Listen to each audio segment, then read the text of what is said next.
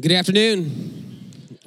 Come on, welcome to our breakout session on the baptism of the Holy Spirit. Excited that you guys are here. My name is Anthony Saladino. I'm the director at Virginia Tech, and thank you, and thanks, and and Radford University as well. And uh, just an honor and a privilege to be with you. My wife and I and our four kids have been at that campus for fifteen years. Uh, so just, just translation, old, is really what that means. You're old. And uh, I have truly considered uh, this such a privilege and an honor to come talk to you about what I would consider something that is critical to our day and age in the life of the church. You see, when I started at Virginia Tech, I, I had to attend these meetings. They were interfaith council meetings. And so I'd go and I'd sit in these meetings with uh, people from other fa- other uh, directors of other fellowships. And there was rabbis, Jewish rabbis in there. There was uh, the Baha'i leader. There was the Muslim uh, leaders. And, and, and we would have these meetings. And to be honest, it kind of felt like a waste of time. But on two different occasions, I was leaving the meeting and someone grabbed my shoulder and said, "Hey, can I talk to you for a moment?" I said, "Sure." And this was a, a follower of Jesus, a fellow follower of Jesus, a director of another campus ministry. On both occasions, it was somebody from a different fellowship. And they asked me this question. They said, "Hey, we've heard you believe in the baptism of the Holy Spirit." And you have to understand, in that setting, I, I'm I'm not sure how to respond, right? Not because I don't, it's not an emphatic yes. It's a like, why are you asking me this question? Does that make sense? And I said, yes, I do. The next question blew my mind. And it was this: where do you get that? Where do you get this? So if you think I was like a little bit concerned on the first question, you better believe I'm a whole lot concerned on the second question, because you're like, what do you mean, where do I get that? And the reason why is because I'm racing through my mind on all of the things that, that I know to believe in. I'm not a th- theologian, I'm not a scholar, but I know where people, what scripture people use to say that the gifts are not for today. Does that make sense? And so I'm like, in that moment, in that split second, wondering, how do I respond to this person? Because I also am brand new to campus. I would like to have some friends. You know what I'm saying? And so I said, well, yes, I do believe, and I actually get it from the Bible. And what we're going to journey through this afternoon is I'm going to share with you what I've shared with them. Is that cool? But I also understand that those men have given their life to Jesus to do the very thing that I've given my life to Jesus to do. And that is to make disciples that make disciples that make disciples. And we are on the most strategic mission field in all the world. And so these are brothers, these are co-laborers of mine. And yet, so, so what does that mean? We read the same Bible and come to two very different conclusions. So I want you to know that I, I come humbly before you, understanding that there are people in this room that are sitting in these chairs that you may come from a background that does not agree with what we're about to, to do, what, what the scripture says here. And when we grow up in a, a denomination or a church that either speaks against the Holy Spirit or against tongues or the gifts of the Spirit, or we come from a, a denomination that doesn't speak much of the Holy Spirit or much of the gifts, we actually have and develop a preset position on where we stand. And so when we read scripture, we're filtering it through a lens that we may not even be aware that we have. Are you following me? And it's like, some of you understand, you've read in, in the, the story of the Good Samaritan so many times, but there was some new stuff you received today, wasn't there? Right? And so as we, we come today, I just want you to understand, I'll, let me also say this. I agree with Dick Brogdon. He says that he is Pentecostal by necessity, not by choice. And, and as we dive through the scripture, I, I hope we answer a few questions. And that is, is there biblical evidence for a subsequent work of the Holy Spirit? What is the physical evidence of the Holy Spirit? And why is that important for us today? That's where I want to journey with us. And so let's just pray real quick. Jesus, we love you. God, thank you for the word of God. God, I thank you that faith comes by hearing and hearing the word of God. And so, Lord Jesus, we want to come.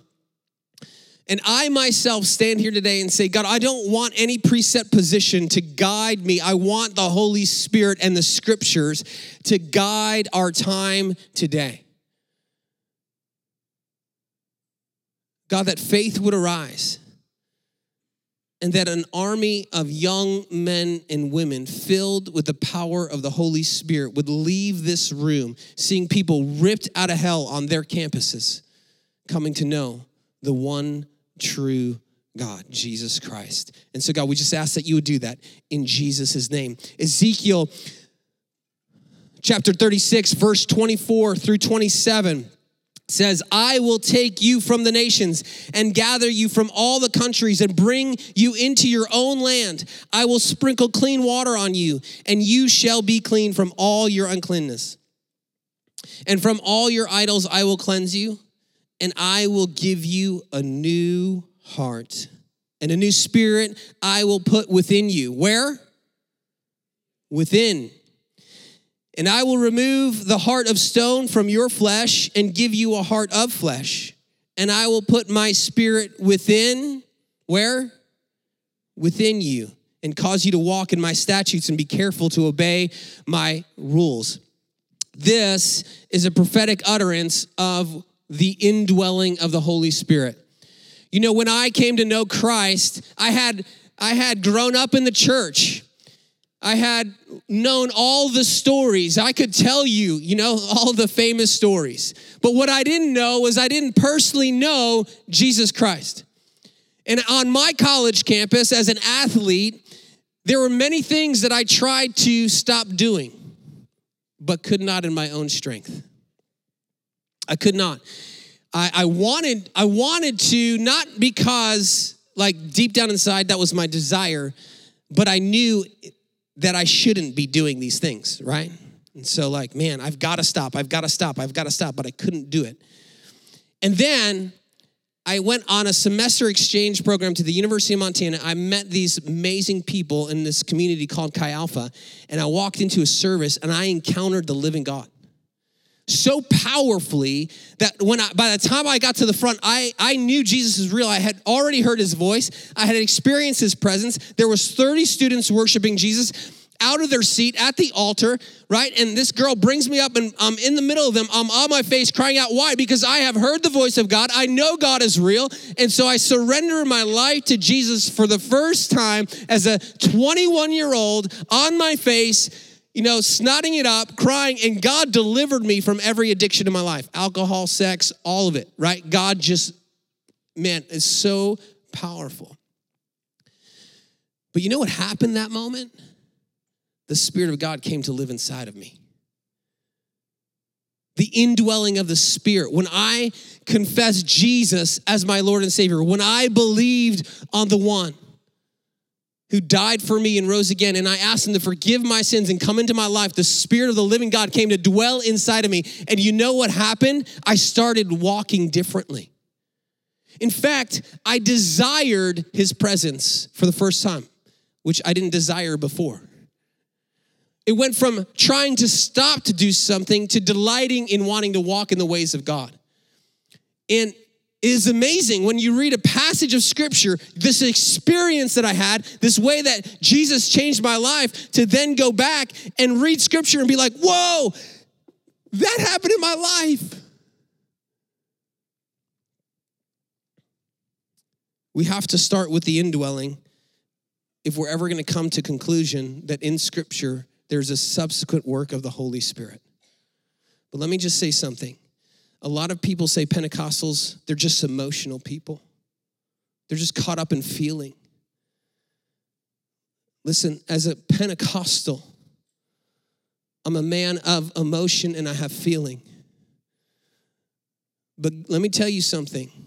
Emotions come and go, even in Pentecostals' lives. And if we don't stand on the Word of God, then we will not stand very long. But let me make this argument. If I only believe what I see, I won't believe very much. If my faith is only determined by what I see or what I don't see, I won't believe very much. I'm telling you right now, I believe Jesus raises the dead. I've yet to see Jesus raise the dead. I believe Jesus heals the lame. I've yet to see a man in a wheelchair get up and walk. Why do I believe that? Because the Word of God shows me that there's a God who does that. You follow me? And so I've got to be able to stand on the Word of God. I have a wife right now. She's got three herniated discs. I believe God heals. I've been healed of cancer myself. He's not yet moved, but I'm going to stand on the Word of God and not let what I don't see or what I do see change what I know to be true. Ephesians one, verse thirteen and fourteen says, "In him you also, when you heard the word of truth, the gospel of your salvation, and believed in him, and were sealed with the promise of the Holy Spirit, who is the guarantee of our inheritance until we acquire possession of it to the praise of his glory." This word believed means to place confidence in, to be persuaded of, to place confidence in Jesus, to be persuaded of Jesus. The word seals means to set a seal upon, a seal of ownership, pointing to or guaranteeing our inheritance. So this, this is important. Why? Because when we believed, it's showing when this happened, this seal, we were sealed when we believed. When did it happen? When we believed. This is important for us to understand that Scripture affirms that at the moment of convert, of conversion, that the Spirit of God comes to take up residency in our heart and in our life. Romans eight, nine through eleven. "You, however, are not in the flesh but in the Spirit, if, in fact, the Spirit of God dwells in you." How do we know we're in the Spirit? If the Spirit of God dwells in us. "Anyone who does not have the Spirit of Christ does not belong to him. But if Christ is in you, although the body is dead because of sin, the Spirit is life because of righteousness. If the Spirit of him who raised Jesus from the dead dwells in you, he who raised Christ Jesus from the dead will also give life to your mortal bodies through the Spirit who dwells in you." If you're taking notes, get ready. The word dwells means dwells. Means lives in you. It's in you, right? Like, this is how we know we belong to Jesus, that the Spirit of God is in us. First Corinthians six, nineteen through twenty, "Or do you not know that your body is a temple of the Holy Spirit within you, whom you have from God? You are not your own. You were bought with a price. So glorify God in your body." The word temple in the classical Greek, it is used of the sanctuary or cell of the temple where the image of God was placed, which is distinguished from the whole enclosure. This is important for us to understand. That, and although this passage of Scripture is in the context of sexual immorality, we can affirm here that since we were bought with a price, the life of Christ, our bodies are not our own. We belong to God. And in fact, we have become the temple in which God's Spirit lives. Come on. That the Spirit of the living God dwells in you. This is another why, reason why I believe we should walk differently. Because of what is, what is inside of us is so, so precious. I like the example that Watchman Nee gives. Like, if you were walking around this city with fifty cents in your pocket, it wouldn't change anything about you. You probably wouldn't even pay attention to the fifty cents. But you got a million dollars in your pocket, you're going to walk around this city like this, right? Why? Because you're going to guard that money. Nobody carries around that kind of money, but you know what I'm saying. it, it's the point is this, like we walk differently. Why? Because of the, the value and the preciousness of what God has given us, the gift of the Holy Spirit. For Second Timothy one fourteen says, by the Holy Spirit who dwells within us, guard the good deposit entrusted to you. Galatians four six, and because you are sons, God sent the Spirit of his Son into our hearts, crying, Abba, Father. It is from these scriptures, and not that this is the totality of, but that this is a glimpse. I spent time understanding that as followers of Jesus, every Christian has the indwelling of the Spirit. And only when we come to have that basis of understanding what the Bible teaches about a believer having the Spirit dwelling in us, can we come to the conclusion that there is a subsequent work of the Holy Spirit. Now we can move on. You ready? You guys with me? You're like, this guy's just yelling at me. I'm just excited. Acts eight, fourteen through eighteen. Now, when the apostles at Jerusalem heard that Samaria had received the word of God, they sent to them Peter and John, who came down and prayed for them that they might receive the Holy Spirit. For he had not yet fallen on any of them, but they had only been baptized in the name of the Lord Jesus. They laid their hands on them, and they received the Holy Spirit. The word receive here means to take hold of. To take hold of. That they had received the word of God means that they had taken hold of. So you have to ask yourself the question, are these Samaritan believers, are these Samaritans already believers? Are these Samaritans already believers? Yes.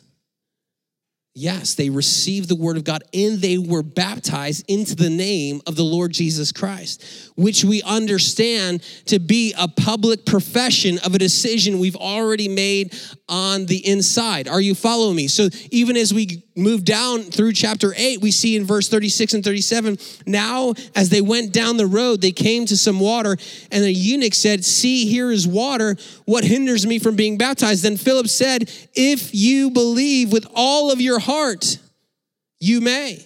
And he answered and he said, I believe that Jesus Christ is the Son of God. See, water baptism is a public declaration of a decision we've already made. We're identifying with him in his death and being resurrected to new life, that, that these guys were baptized into the name of the Lord Jesus, that they were already believers, yet the Holy Spirit had not yet fallen on them. Then get this, that this journey from Jerusalem to Samaria was a twenty-two hour walk, that the early church felt like this was so important that they would take...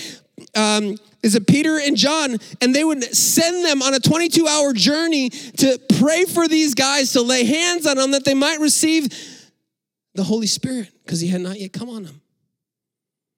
Come on. I know you're all like, sign me up. I want a twenty-two hour walk. Like, I won't even walk across the hall to pray for my neighbor.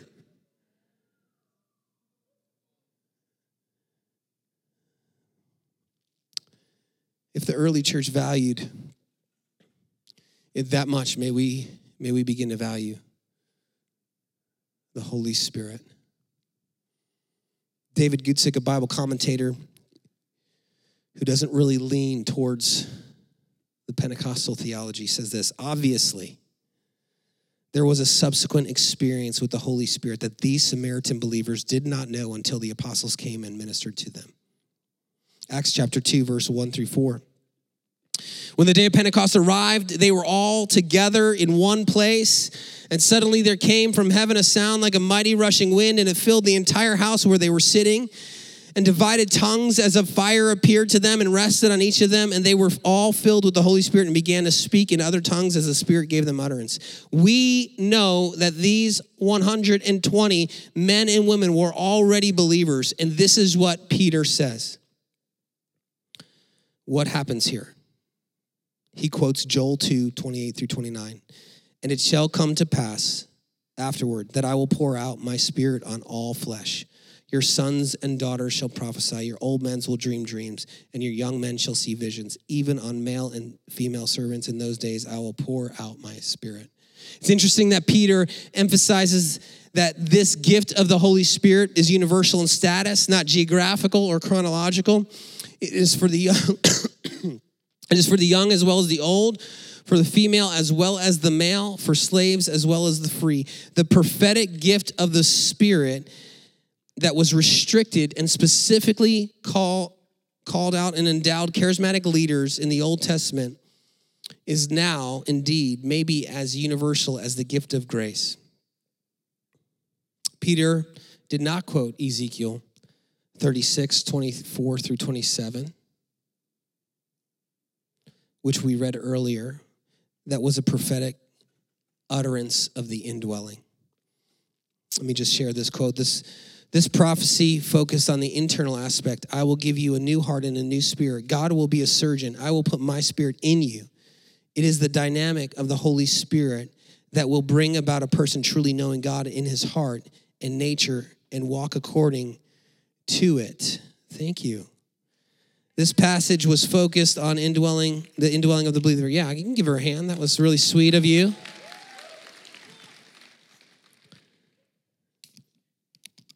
Now my problem is not spilling it and preaching. Awesome.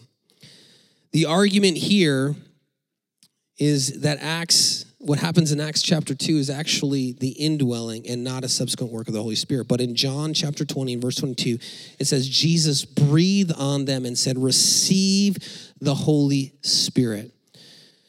Arthur W. Pink, in Exposition of the Gospel of John, says this, the Greek word here, in John twenty, twenty-two, the Greek word here used is employed nowhere else in the New Testament, but is the very one used in the Septuagint translation of Genesis two, verse seven.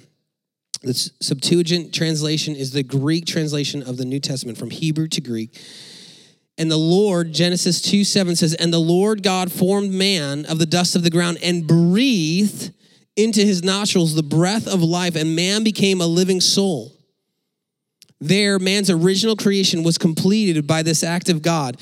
Who then can fail to see that here in John twenty, on the day of the Savior's resurrection, the new creation had begun, begun by the head of the new creation, the last Adam, acting as a quickening spirit. God gave them life. He breathed into them in Genesis chapter two. And what man lost in the garden, how did he die when he sinned? He didn't die physically. He died spiritually, right? He died spiritually. He lost something in that moment. Here, Jesus breathes into his disciples. Receive, present tense. Some argue that it's a pr- prophetic present tense, and other words, that they would receive it in the future, and other scholars believe it, it it is a now word that they received in that moment. Why do I bring that up? If there's some ambiguity there, because I just think it's interesting.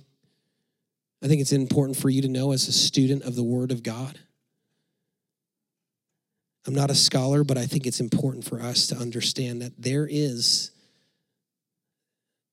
there is evidence in the Scripture.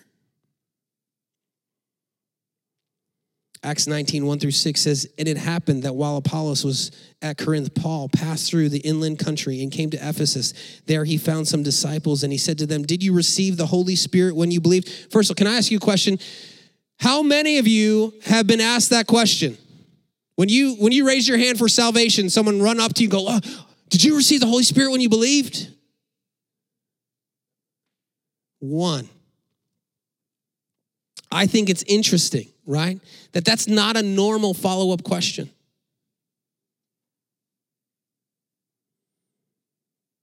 But Paul, he wants to know. And not only does he want to know, he expects them to know the answer. And they said, no, we have not even heard that there is a Holy Spirit. And he said, into what then were you baptized? They said, into John's baptism. And Paul said, John baptized with the baptism of repentance, telling the people to believe in the one who was to come after him. That is Jesus. On hearing this, they were baptized in the name of the Lord Jesus. And when Paul had laid his hands on them, the Holy Spirit came on them, and they began speaking in tongues and prophesying. Were these guys believers before they received the Holy Spirit? They were baptized in water, publicly professing their faith. Then Paul laid their hands on them. When do we believe? At the moment of conversion. I mean, when does the Spirit come to indwell us? At the moment of conversion. I also want you to understand that here in this moment, this story is happening twenty-four years after the day of Pentecost. Think about that for a moment. You see, when we read Scripture, we just all clump it in, like, because it's right after one another. And Paul, twenty-four years later, after the day of Pentecost, walks up to a group of guys and says, yo, did you uh, receive the Holy Spirit when you believed?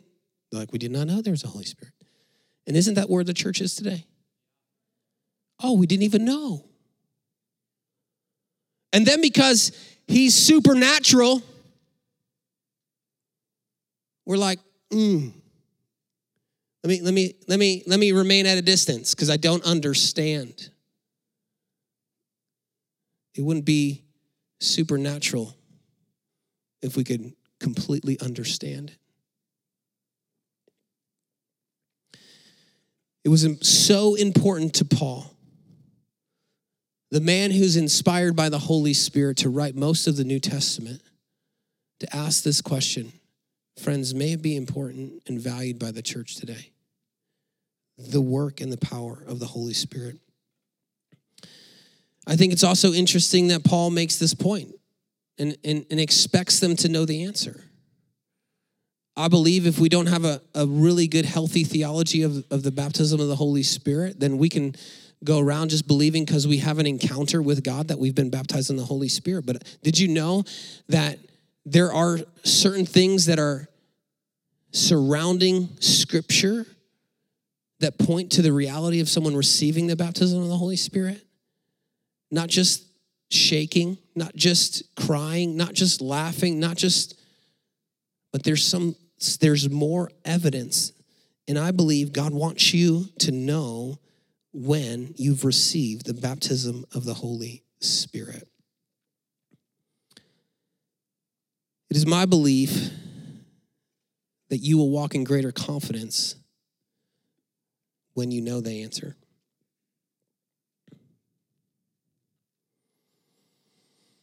When we give our lives to Jesus, the Holy Spirit comes to live inside of us, and things begin to change from the inside out. We grow in the fruit of the Spirit: love, joy, peace, patience, kindness, gentleness, goodness, faithfulness, and self-control. We are given a new heart, and things begin to change. How we think about things. We are we live no longer to please ourselves, but to please the Heavenly Father, to worship Him, to honor Him. It is by His Spirit that we cry, Abba, Father. His Spirit bears witness with our spirit that we are children of God. We don't go around guessing that there is an assurance that we have because of the Spirit crying out that we are children of God. Neither does God want you to go around guessing, have you been empowered by the Holy Spirit? I think it's interesting that Jesus, on the day that he ascended, he gives his disciples an order. And he says this in Acts chapter one, verse four through five, and while they were staying with him, he ordered them not to depart from Jerusalem, but to wait from the prom- for the promise of the Father, which he said, you heard from me. For John baptized with water, but you will be baptized with the Holy Spirit not many days from now. I want you to think about this. We'll get into this a little bit more in a minute. But Jesus did not start his earthly ministry until the Holy Spirit descended upon him in the form of a dove at his water baptism, where Father speaks from heaven, this is my Son whom I'm well pleased. He had at times sent his disciples out in the power of the Spirit, in his authority, to heal the sick, to raise the dead, to cast out demons, to proclaim the kingdom of heaven is at hand. Now he's about to ascend, no longer to be with them on earth in the flesh, and he doesn't want them to, to do any ministry until they receive the baptism of the Holy Spirit. I find that interesting. So I want us to take a moment, and I want us to look really quickly, this won't take long, at the five different moments where the Holy Spirit comes upon people and they're baptized in the Holy Spirit, and just see if we see some um, some some common things. So Acts chapter two, I think there's a little chart. Uh, there, there you go, right? So here's the scripture to the left. Here's what happens. Um, in Acts chapter two, we've already read it. There are supernatural sounds. You guys remember? The sound of a mighty rushing wind. I want you, I need to point this out to you because sometimes we just read things and don't realize it's not that wind blew through and papers were blowing and hair was blowing all over the place. No, it says the sound of a mighty rushing wind, which means there's a supernatural sound that is being stirred up in the room. And then they have a supernatural sight. These tongues of fire come to rest upon their head, right? So they're hearing something supernatural and they're seeing something supernatural. And then all of a sudden a supernatural language begins to erupt in, in through all one hundred twenty of them. Tongues of fire. The supernatural language, which again is a fulfillment of a prophetic utterance from John the Baptist. Acts chapter eight, we've already read it. We know this, that, that when they received the word of God, they were believers. Then they sent Peter and John down to lay hands on them, to bat, baptize them in the Holy Spirit, to pray for them, to receive the Holy Spirit. In that account, though, Simon, who was a sorcerer, someone that it says he would wow the people with his uh, divination. Think about that for a second. This guy would wow the people. And now he sees Peter and John lay his hands on these Samaritan believers, and they receive the, the Holy Spirit, and something physical happens that Simon wants to buy that power. You guys know the story? Right? This is somebody who was versed with demonic supernatural power, but then he sees the power of the living God and something physical happens and he's like, I gotta have it. How much? And then they rebuke him. So we do, that's all we know is that he sees something. We don't know what it is.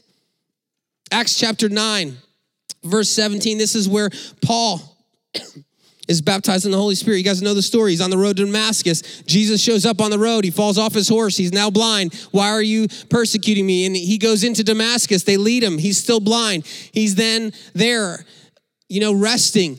And Ananias gets a word from the Lord to go and to lay his hands on him and baptize and, and pray for him to be baptized in the Holy Spirit. And Ananias is like, whoa, this guy kills Christians. And Jesus is like, just go. And so he goes. He greets him and he says, Brother Saul. Why would he say Brother Saul? Because something happened on that road to Damascus when he had an encounter with the living God. And he's no longer an enemy, but a brother. And he prays for him, and it says that scales fall off his eyes, and he can see. And then he's baptized in the Holy Spirit. Again, all we see is that something falls off his eyes. But we know this in First Corinthians fourteen eighteen, that Paul says he speaks in tongues more than all of the Corinthian church combined. Okay. I want you to understand this. What he's saying there is not that I speak in tongues more than you and more than you. No, he's saying if you were to take the amount of time that all of you spend speaking in tongues, I speak in tongues more than all of you. What a prideful thing to say. Now he's making a point. They were so out of control with speaking in tongues in the corporate setting. But the point is this, although we don't see it here, we know that Paul speaks in tongues more than the entire Christian church, uh, the Corinthian church that is way out of control with speaking in tongues.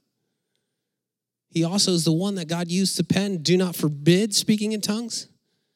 He's also the one that penned, in a public setting, I would rather prophesy than speak in tongues, implying that he's a man that prays in the prayer language in the secret place. Acts chapter ten, the Jewish believers were astonished that the Gentiles had received the gift of the Holy Spirit because the word says they heard them speaking in tongues.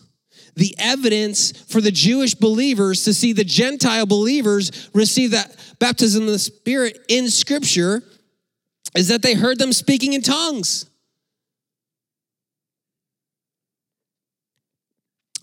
They spoke in tongues and they were praising God. In chapter in chapter ten, chapter nineteen, Paul placed their hands on them, the new believers, and the Holy Spirit came on them, and they began speaking in tongues and they prophesied.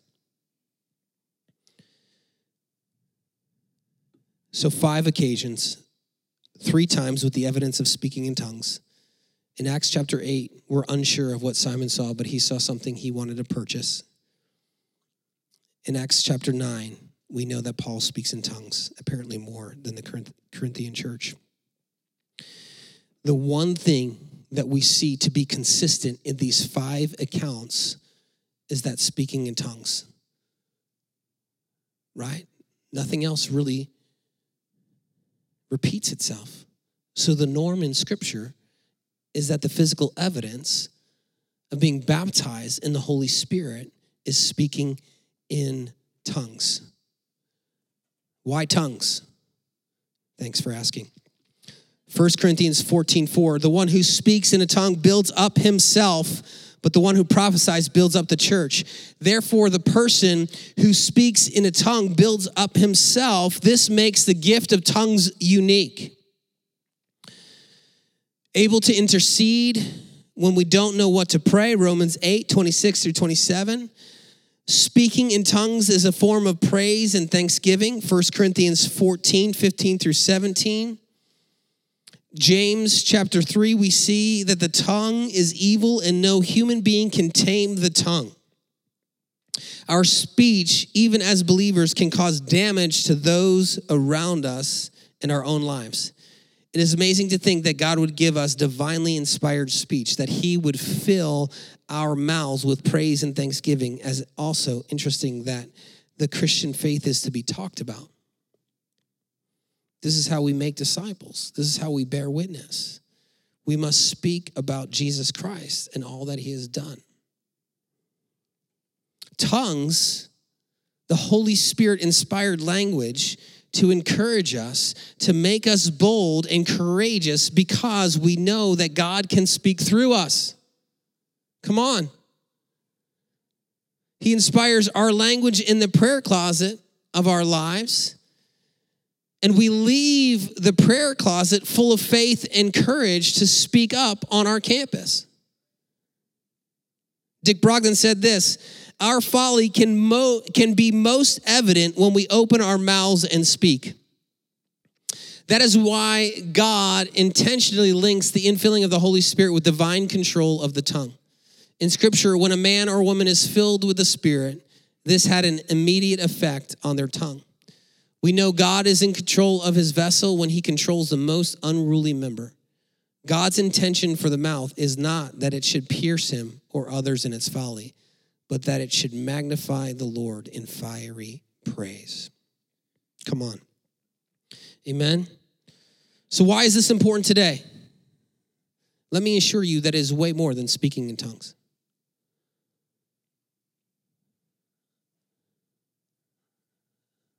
I don't know what campus you're on, but do you want to know why this is important today? Because if Jesus didn't didn't move forth in his earthly ministry until he was baptized in the Holy Spirit. I don't know if you know this, but Acts chapter ten, verse thirty-eight says how God anointed Jesus of Nazareth with the Holy Spirit and with power. He went about doing good and healing all who were oppressed by the devil, for God was with him. Again, as I've already mentioned, think about this. Like, it, why would the Bible record that God anointed God with God?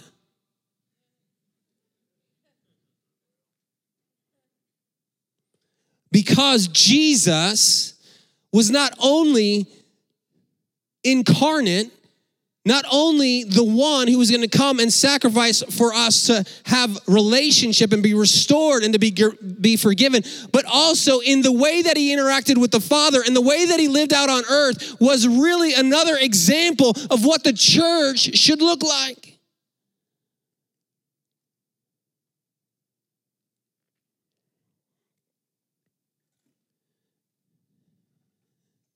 I think it's incredibly interesting that God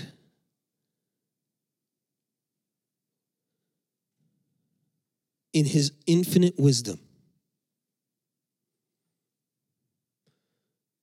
did not allow his son to start his earthly ministry until the Holy Spirit came down upon him. Jesus told the early disciples, wait in Jerusalem. Listen, there was a lot of work to be done. Could we agree? Don't go anywhere until you've received the Holy Spirit, the promise of the Father. Why is this important for us today? I think it's important because it was important to Jesus, right? It was important. Jesus was empowered by the Holy Spirit. Do you realize what Jesus' mission was? To seek and to save that which was lost. He came healing the sick, raising the dead, casting out demons, healing the lepers, and preaching that the kingdom of heaven is at hand.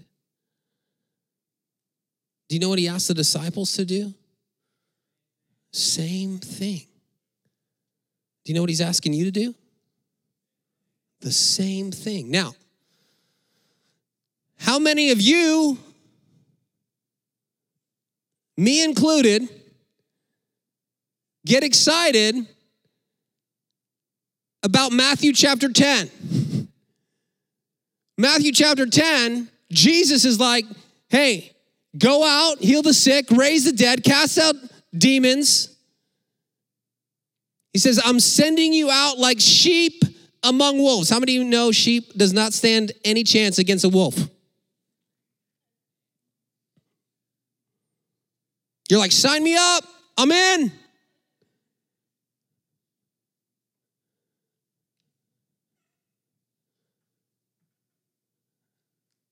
You know why this is so critical for us today? It's because you and I, in our flesh, can bring nothing. You and I, we bring nothing to the table. The task is great. There is more people that are confused, depressed, discouraged, self-harming, major mental issues on top of demons running and everywhere.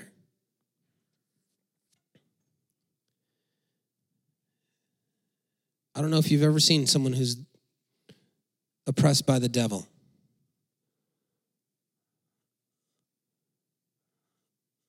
But apart from the Holy Spirit, you probably don't want to interact with them. Anthony, why are you doing this? To scare us? No.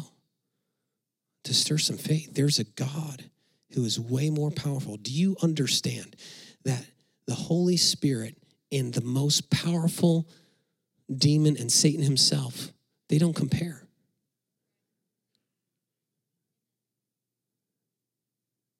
Why do we need the Holy Spirit?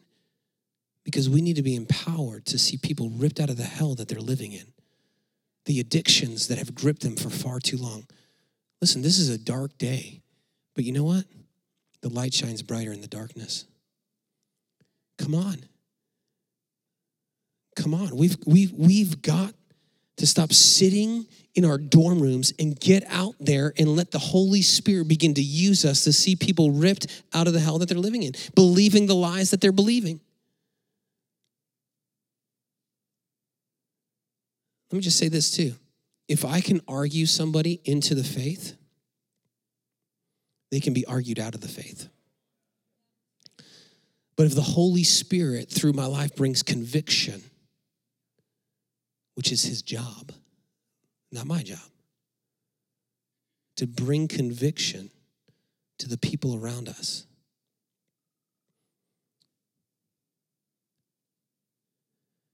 Then lives are changed. Listen, I'm going to be honest with you. We need this bad. Acts thirteen, verse eight says, "But Elymas the magician, for that is the meaning of his name, opposed them, seeking to turn the proconsul away from the faith. But Saul, who was called Paul, filled with the Holy Spirit, looked intently at him and said, 'You son of the devil, you enemy of all righteousness, full of deceit and villainy, will you not stop making crooked the straight paths of the Lord?'" Look at the discernment. Paul, in, in his human form, could not do any of that. But with the Spirit of God, he was able to speak and discern what was really happening in the room. I'm going to share two stories with you, and then I'll close. Is that okay? I'm a minute over. Where would we be without the Holy Spirit? A couple, couple years ago, I was out on campus, and we were doing some two-by-two evangelism, and there was a young man on a skateboard. And this young man, we walked up to him. We started sharing the gospel with him. And he had a wrap on his wrist, and I said, "What happened to your wrist?" He said, "I was in a skateboarding accident while," he, and now he's still out there. Anyway, I just thought that was interesting. And he, he messed up his wrist, but he also said, I, I messed up my back really bad. And he said, "In fact, this morning, my mother put my shoes on my, my feet because I couldn't bend down and pick them up." And I said, "Well, hey, can I pray for you?" And he says, uh, he says, "Yeah, I guess." So we pray for him. And his wrist and his back are healed. I mean, this morning, he couldn't do this. And after we're done praying for him, he could do this. So we share the gospel with him and ask him if he wants to give his life to Jesus. He's like, "No." But you know what? That guy skateboard did, rode his skateboard on the same street every day, day after day after day. And all of Virginia Tech Chi Alpha began to catch wind of this guy. And we probably had, for two years, three or four guys a week talk to this young man about the Lord Jesus. Just this semester, he given, he's given his life to Jesus. Come on. I want to share that story with you. Why? He had an encounter with God when Jesus healed him. And it planted a seed.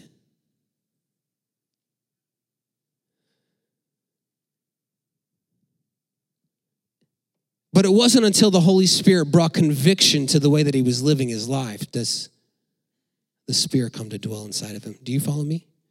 So yes, we need to walk in the power of the Holy Spirit. I was on a, actually I'm going to go for two more stories, okay? I was on a, one of my favorites of all time. I was on an airplane. I was going to see my brother graduate from boot camp. And uh, I'm sitting on this plane, fired up for Jesus. I prayed the whole way. I mean, it was just incredible. I'm on the plane, and I'm praying for the people that are going to sit next to me.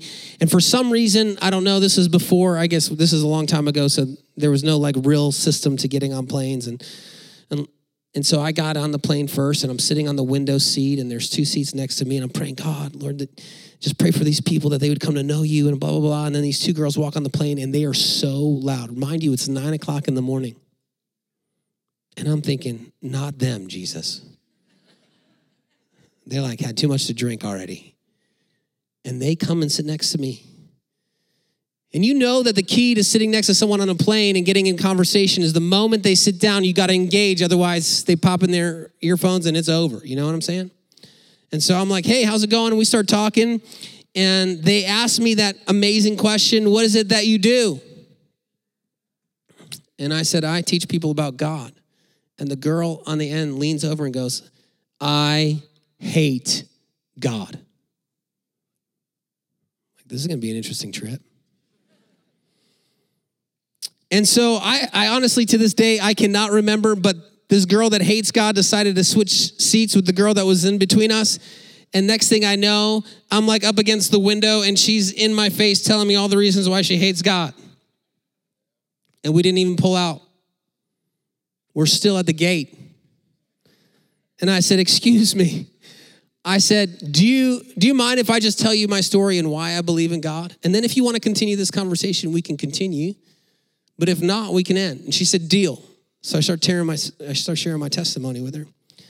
But in the middle of my testimony, this hardly ever happens. I felt very strongly for the Holy Spirit to tell, told me, stop and ask her to pray for her. So I said, can I just pray for you? She says, sure. So I start praying. And while I'm praying for her, I see three letters. S, T, D. S T D. And I knew that this girl hated God because she contracted a sexually transmitted disease. I knew. Well, how did I know? Because the Holy Spirit told me. And so I just started praying for her healing. And she started weeping. She started weeping. And I told her, after I started started praying and she starts weeping, I know that this is the Holy Spirit. And I don't know if she got healed. I just said to her, listen, your whole life you've been running away from the one God who can actually heal you because you've been blaming him for this. You know, all of a sudden they get on the, the loudspeaker and say, everybody needs to get off the plane. This flight's been canceled. And I think to myself, what if in that moment I didn't listen to the Holy Spirit and stop sharing my testimony in order to pray for her? Man, I don't know about you, but life is a whole lot more fun with the Holy Spirit because there's no way for me to know that stuff. But he knows all. Can I share one more story? All right.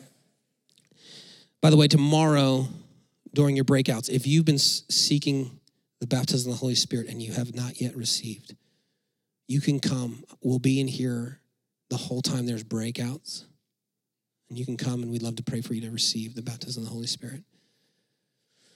At Virginia Tech, a couple years ago, they decided to, over the course of a Halloween moment, Uh, we just had some really powerful moments uh, on Halloween this this past year, too, with the Spirit of God just giving us such specific things for people. But on this particular one, they allowed people to come in and do um, tarot cards, tarot card readings on our campus. Pray for Virginia Tech, come on. And, um, and so we decided that's where we're going. So we we went two by two out over to these people standing in line, huge line for this thing. And um, we see these two girls. It was me and this young lady, Hannah, who's now on staff with me. And we go and pray. We go and talk to these two girls. And, I, you know, I just walked up to them and I said, hey, how you doing? I said, I saw you guys, you know, went over there. What'd you think? They're like, that was so crazy, incredible. They shared so many things about our life. I said, oh, really? I said, you should be really concerned about that. That's really dangerous. She said, what do you mean? I said, well, it's demonic. She's like, demonic? What does that mean? I was like, well, there's demons. And, and so I start telling her about this. I start scaring her. She's like, oh, my gosh, what did I do? I'm like, no. I was like, could we pray for you? So so we pull her out of, of this room, and we go into the hallway, and we pray for her. Friends, we're, we're getting things, very specific things that happened when she was twelve, when she's fourteen, and when she's eighteen. I mean, things that I cannot make up and guess right if I tried. Are you following me? But the Holy Spirit had her number. Okay, so we're done praying for her, and we said, you know, I do this a lot when I pray for people, and there's some specifics. I said, what do you think? And she's like, oh, my gosh, that was way more specific than anything they did in there. I, I, this is what I said. I said, you know why? Because that's counterfeit. This is real. And she didn't give her life to Jesus that day because her boyfriend was waiting off to the side and called her, right? All I'm saying, I don't know where you're at, but I don't want to be anywhere without the Holy Spirit. I don't know what you're thinking, friends, but let me tell you something. Don't take my word for it. You don't know where you stand today after this? Get in the Word of God. And you begin to study the Holy Spirit, because we're waiting for a church to be empowered from on high, to rip people out of hell. And there are people longing on your campus, waiting for freedom, waiting for deliverance, waiting for hope. It's time. Jesus, we love you.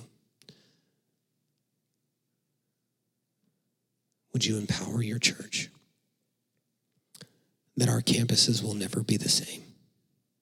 And the things that clinical counseling can do in two, three, four years, the Holy Spirit can do in a moment.